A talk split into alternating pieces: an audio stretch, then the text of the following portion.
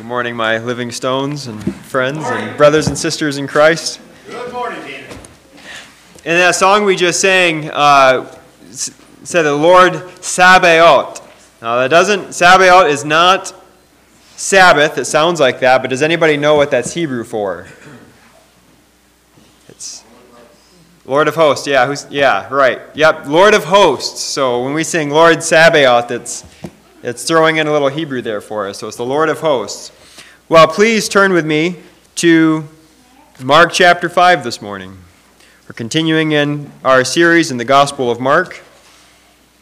We're going to read 20 verses today. Some stories have a way of catching your attention and never being forgotten. And that's the kind of passage that we have this morning. You know, some stories might be a little shorter and maybe they're not quite as shocking. And upon another reading of Scripture, you come upon them and maybe you forgot that they were there and you, you say, Oh, I, I didn't even remember this story was here. Uh, not so with this passage. Uh, th- this passage is not one that you'll read again and, and have forgotten. So let's, let's read it together. We'll be in, again, we'll be in Mark chapter 5, starting in verse 1. They came to the other side of the sea, to the country of the Gerasenes. And when Jesus had stepped out of the boat, immediately there met him out of the tombs a man with an unclean spirit. He lived among the tombs. And no one could bind him any more, not even with a chain. For he had often been bound with shackles and chains, but he wrenched the chains apart, and he broke the shackles in pieces. No one had the strength to subdue him. Night and day among the tombs and on the mountains, he was always crying out and cutting himself with stones. And when he saw Jesus from afar, he ran and fell down before him. And crying out with a loud voice, he said, What have you to do with me, Jesus, Son of the Most High God? I adjure you by God, do not torment me. For he was saying to him, Come out of the man, you unclean spirit. And Jesus asked him, What is your name? He replied, My name is Legion, for we are many. And he begged him earnestly not to send them out of the country. Now a great herd of pigs was feeding there on the hillside. And they begged him, saying, Send us to the pigs, let us enter them. And he gave them permission. And the unclean spirits came out and entered the pigs. And the herd, numbering about 2,000, rushed down the steep bank into the sea and were drowned in the sea. The herdsmen fled and told it to the city, uh, told it in the city and in the country. And people came to see what it was that had happened. And they came to Jesus and saw the demon possessed man, the one who had had the legion, sitting there, clothed and in his right mind, and they were afraid. And those who had seen it described to them what had happened to the demon possessed man and to the pigs. And they began to beg Jesus to depart from their region. As he was getting into the boat, the man who had been possessed with demons begged him that he might be with him. And he did not permit him, but said to him, Go home to your friends and tell them how much the Lord has done for you and how he has had mercy on you. And he went away and began to proclaim in the Decapolis how much Jesus had done for him, and everyone marveled. Let's pray.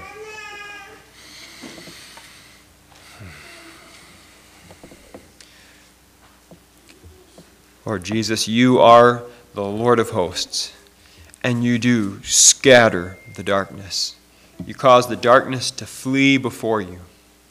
You are great and mighty, and there is nothing that stands before you.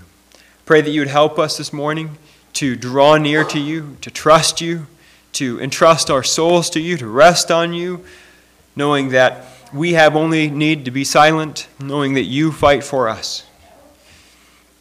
Help us this morning. Give us joy in yourself. We ask all this in your name. Amen. Last week we saw that Jesus was Lord over nature. As the disciples got into the boat and found themselves in the midst of the storm, we saw that Jesus could speak a word and silence a raging sea. This week, the main thing we're going to see from this text is that Jesus is even greater than demonic forces, and so we should draw near to him. Jesus is even greater than demonic forces, and we should draw near to him. First, we want to see that. We want to see him as greater than any demonic power. And then after that, we want to look at two very different responses to Jesus. I want to see two uh, very different responses to Jesus here. Well, as I mentioned, after the disciples had their long uh, night at sea, uh, they, they come to the shore of the other side of the Sea of Galilee. Last week we saw that Jesus led his disciples into a dangerous storm and then he led them back out again. He brought them out safely. In that episode, we saw the amazing power of Jesus over nature. He spoke and the sea was subdued. And we saw that, as we see in the Old Testament, only God has the kind of power like that to bring a raging storm to its end. Now, Jesus and his disciples reached the de- their destination on the other side of the Sea of Galilee. They had a long day of public ministry. Remember, Jesus was teaching throughout the day the parables. And then they had a long, perilous night, followed by probably a lot of rowing to get to their destination. Um, perhaps today is going to be a light duty day for the disciples. Maybe it's going to be a little more uh, laid back. Not, not very likely. They no more than set foot on dry land and they are engaged in their next adventure. The scene here, where they're at, is on the edge of the Sea of Galilee. Uh, it says here that they're in uh, Gerasa. And there's been some historical question about that. Gerasa is a little farther inland. Uh, your translation might also have a footnote that says uh, maybe in Gadara. Uh, it's also possible that this location is in Gergesa, which is right on the Sea of Galilee. So there's been some question about what exactly, what town exactly Mark is referring to here. Uh, but as we take this whole story together, uh, we, can, we can pull together the scene that the disciples find when they reach the shore of this town. They are within view of a graveyard. There's a big graveyard in front of them. They are close to a herd of 2,000 pigs, and I have to imagine with a good amount of pig mess around. Uh, and they are in the region of the Decapolis. Uh, now, the Decapolis, you see it referred to a few times in the Gospel. Uh, literally, um, deca, like a decagon, is 10, and polis is the Greek word for city. It's the 10 cities. Uh, six of them, the majority of them actually are in modern day Jordan on the east side of the Jordan River. A couple of them are in Israel. One is Syria to the in Syria, Damascus to the north. Uh, these are cities that had been under Roman occupation to the extent that they were even uh, Hellenized or they were Greekified. They had taken on Greek culture and even some Greek religion. So you had people who were Jewish living here, you also had Gentiles living here. And you had these cultures mixing in a way that the Jews would never allow. Uh, this was not the way that the Jewish people were to respond to the Greek culture. Uh, so, Jesus and his disciples, as they pull up on this scene, uh, they must have been confronted with the epitome of unclean graveyards and pigs and Gentiles. No Jew in his right mind would have wanted to go there. This wasn't a vacation spot for them. But Jesus knew that he needed to go there. He knew that he needed to be here. Jesus came here in spite of the wretched condition that he found. And the unclean nature of this whole event is only going to ratchet up. As soon as they set foot on dry land, they're confronted by a man who comes running up to them.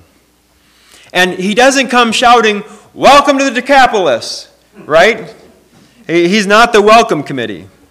Uh, he does come up to them shouting, however uh, he runs up and he falls down before Jesus and shouts, What do you have to do with me, Jesus, Son of the Most High God? now, there is so much in that question. First of all, it's confrontation. In the Greek, it literally is, What is it to me and to you? That's a very Jewish way of, of confronting somebody. This is a face to face confrontation. You know, this is a, You want to go, bro? This is, this is confrontation uh, at its height. But more than that, it's identification. Notice what he says. He knows Jesus' name. Jesus didn't introduce himself, he knew who Jesus was. He says here that he is also the Son of the Most High God. This demon understood who Jesus was right away, and he comes to meet Jesus uh, as he steps out of the boat. Now, this demon possessed man goes on to beg Jesus. We're going to find a lot of begging in this passage. He begs Jesus not to torture him. The very presence of Jesus must have been unspeakably painful for demons. The infinite beauty and purity and holiness of God has just set foot in a place of utter uncleanness, and his purity seems to burn like fire in the uncleanness around him. It's a powerful moment at the seaside here. You see that the confrontation goes on. Mark records that the demons beg Jesus not to torture them, uh, and the reason is because he has commanded them to leave their host. He says to him, Come out of the man, you unclean spirit. Now, Jesus asks the demon what his name is. He knew Jesus' name. Jesus asked him what his name is. The demon responds, My name is Legion, for we are many. Now, I can only conjecture what must have been going on in the disciples' minds at this point. You know, maybe they're confident that Jesus is going to triumph here. Mark really doesn't even mention the disciples in this whole scene. Uh, I have to imagine if Jesus hadn't been there, uh, I think they would have wanted to back away slowly, get in the boat, and row like they've never rowed before. Uh, by earthly accounts, this must have been terrifying. A legion was the largest military unit in the Roman army. A Roman legion numbered 5,600 soldiers. 5,600 soldiers. And this man was filled with a lot of demons. I don't know if it was 5,600 exactly, but it was enough to boast of a name like Legion. This poor man was afflicted. And Mark has already told us that much. Mark tells us that this guy lived in the tombs. He lived almost as if he was already dead. He would go from the tombs to the mountains and back and forth, and he would make this journey cutting himself with stones and screaming out. These demons tormented this man mercilessly. Mark also tells us that people had tried to help him, but to no avail. I mean, people even tried to subdue him, but with no success. They put chains on him, but he tore them apart. They shackled him, and he busted them in pieces. There wasn't a thing they could do, even to constrain him. He must have been like Samson's demonic twin. And here, he is confronting Jesus. He is face to face with Jesus. But in this confrontation, there is no contest. The man falls down before Jesus. The word that's used here is usually used of worship. Uh, probably here, it should be translated something like groveling as he falls down before Jesus. This whole host of demons, combined and unified in this one man, is an abject terror before Jesus. The demons who cannot be subdued by any chain or shackle are groveling at the feet of Jesus, begging him not to hurt them. The demons beg Jesus not to send them out of the country they're in, but rather to send them into the herd of pigs that's nearby. I guess the unclean spirits liked their filth. Uh, Jesus grants this request, and all of the demons leave this man. They enter the pigs, and the pigs go insane and run off a steep bank into the Sea of Galilee, and they're drowned. Mark tells us that there are 2,000 pigs here. 2,000 pigs. That is a lot of waterlogged hog. But this is not just a, a fanciful story for us here. This uh, whole matter of the pigs, although it may be offensive to many, I think it tells us several important things the commentator James Edwards points out. First, uh, there must have been a lot of demons if they were able to harass 2,000 pigs. Must have been a lot of them. Uh, beyond that, second, they are militant and torturous demons. Uh, when they enter these pigs, the pigs go completely insane. I mean, imagine what that must have been like for this man to be filled with these demons.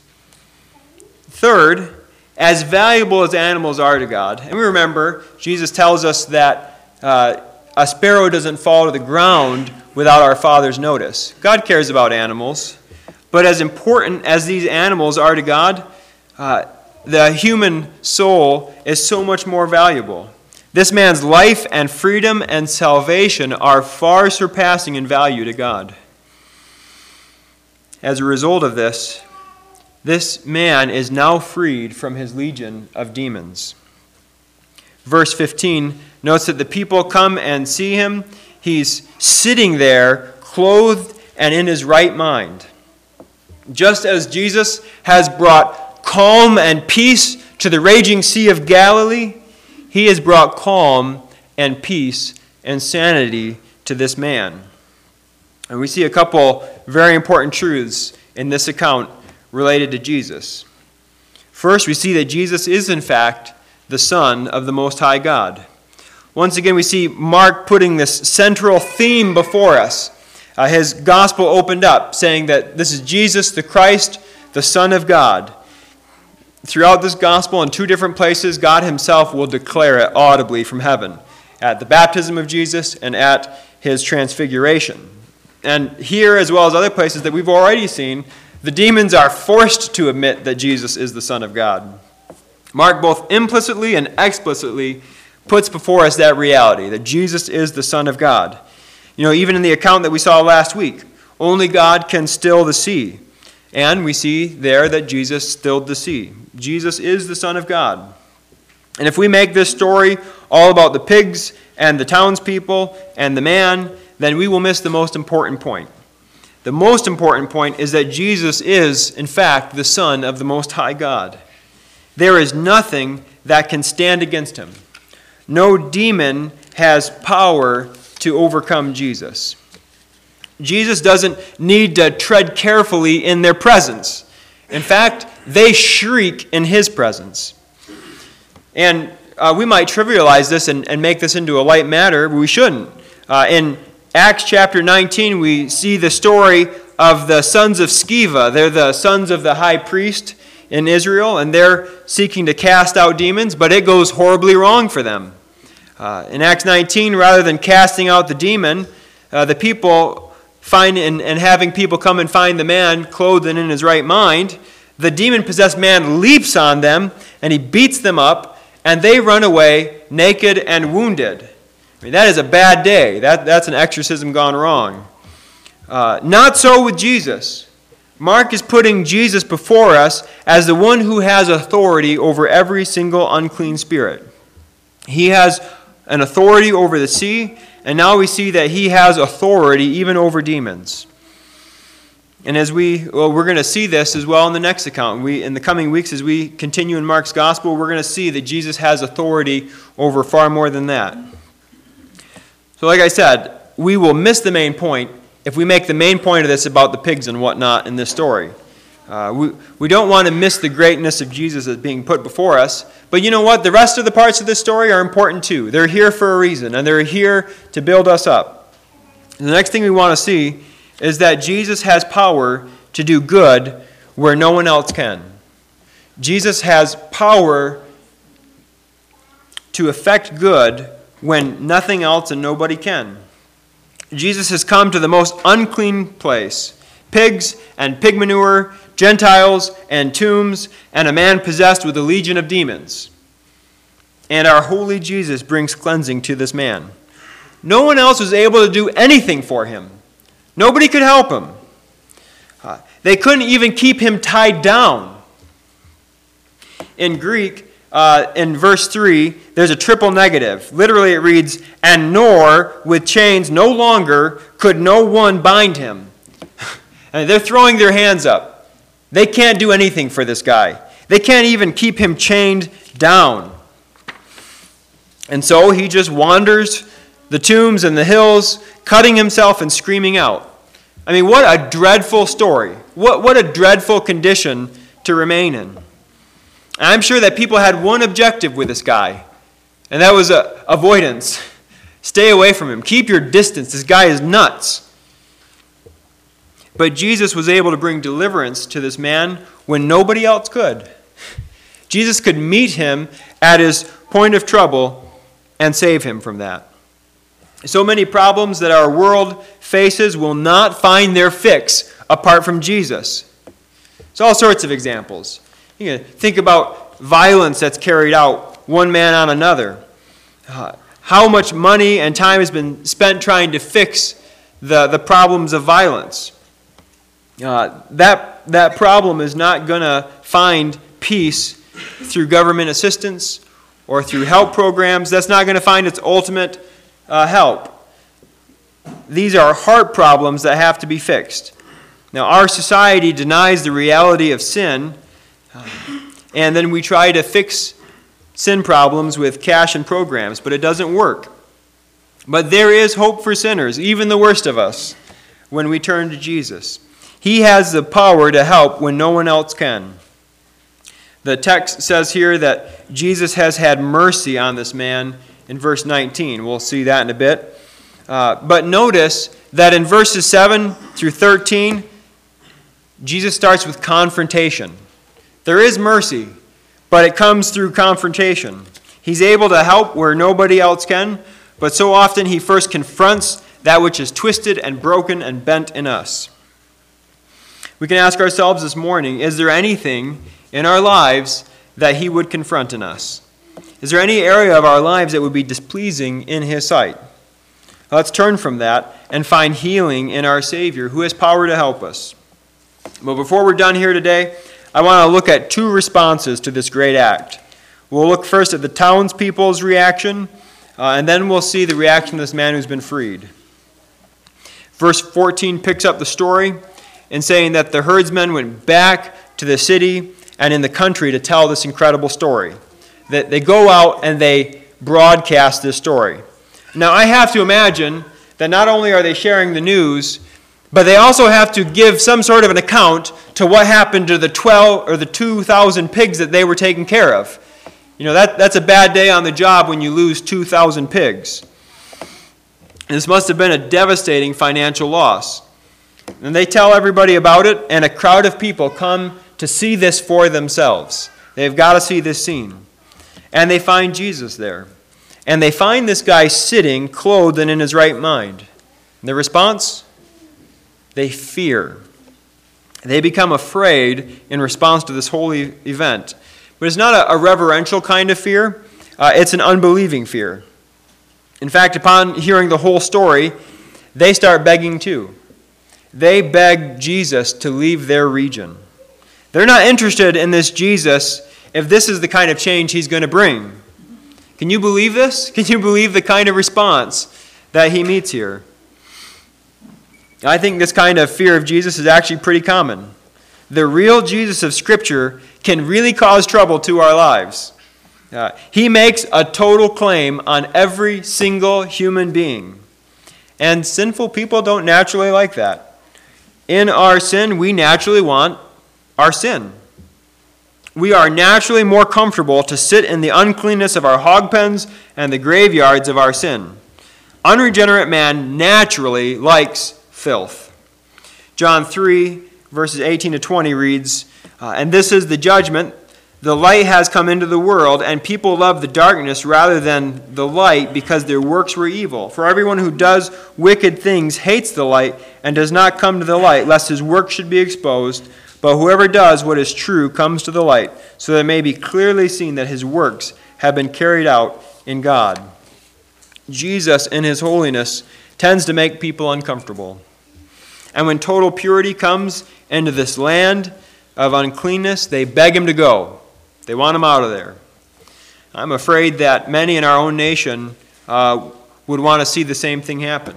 Our culture doesn't like the discomfort that Jesus brings and many would rather see him go. Remarkably, Jesus turns around and he gets in the boat.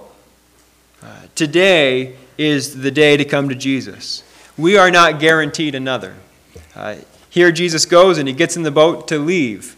Uh, we, we don't want to presume upon the Lord's grace. Today is the day to seek Him. We don't know when the last day is. These townspeople got their wish, and it is a tragedy. Though it's not without all hope, as we'll see in the next response here. Let's, let's lastly consider the freed man and his response to Jesus. It would seem that Jesus came this whole distance, this whole trip, it would seem like he came for one guy. Uh, he turns out to be the first and only convert to Jesus on this journey. And his desire is to go with Jesus. He wants to be with Jesus. In fact, he begs Jesus if he can go with him. Uh, there's been a whole lot of begging in this story, and this is the first time that the begging has been filled with faith and love. And maybe we can understand his response. After being delivered from these torturous demons, he wants nothing more than to be with Jesus. You know, what does he have left behind in the Decapolis, anyways? But Jesus tells him no. He does not let him join them. Why? You know, why is that? I, I have to imagine he'd be wondering. Well, as it turns out, the man does have something in the Decapolis. He has a reputation. Granted, a notorious reputation, uh, but because of that, he has a testimony. Jesus tells him in verse 19, he says, Go home to your friends and tell them how much the Lord has done for you and how he has had mercy on you. Jesus will, in fact, leave as he's been begged to, uh, but he's going to leave behind a man who's been radically changed. Notice he tells him to tell his friends how much the Lord has done and how he's had mercy on him. And in verse 20, he tells everyone how much Jesus has done for him. That's no mistake and it's no typo. Jesus is the Lord who has done this great work and who has had mercy on this man. Jesus has had mercy on this man in his miserable condition, and now this man has a testimony to share. I think in many ways, we think about the story, we find ourselves there. We might not have had a legion of demons that were cast out of us, but we have all been delivered from spiritual death and sin. We have been cleansed from our filth. We have been given new life. We have gone from darkness to light. And as much as we desire to be in Jesus' physical presence, we're stationed here. He's put us here at this time, in this day, for a purpose. We have been sent to go and share the amazing news of what God has done for us. And if you are a believer, then He has, in fact, done an amazing work in you. Every salvation is a miracle. Every regenerated heart is worth boasting in God about. And every saved man and woman has a testimony of God's mercy. We are here as long as the Lord has us here. One day we will see Him face to face. We will be with Him for all eternity. But in the meantime, we have his presence here with us. As we take this story as a whole, we see that Jesus does have power over every hostile power. He's greater than any demonic power, and because of that, we should draw near to him. Our response should be that of the man who was changed, not of those who didn't want the change that Jesus brings. Even if you know Jesus, he still has more change to bring in your life, as Buster was sharing uh, at the scripture reading. There's still more He's going to be bringing change to. And it's not always going to be comfortable, but it always will be good when it's done. Sometimes His grace at work in us feels like a root canal, but it's never senseless. It's never without a point. I bet it wasn't a comfortable morning for this man, but it was worth it. He was never the same. Does that make you want to draw near to him? I hope it does. May he continue his work in us until he comes. If the men would prepare for communion and Erica would come to, to play, we'll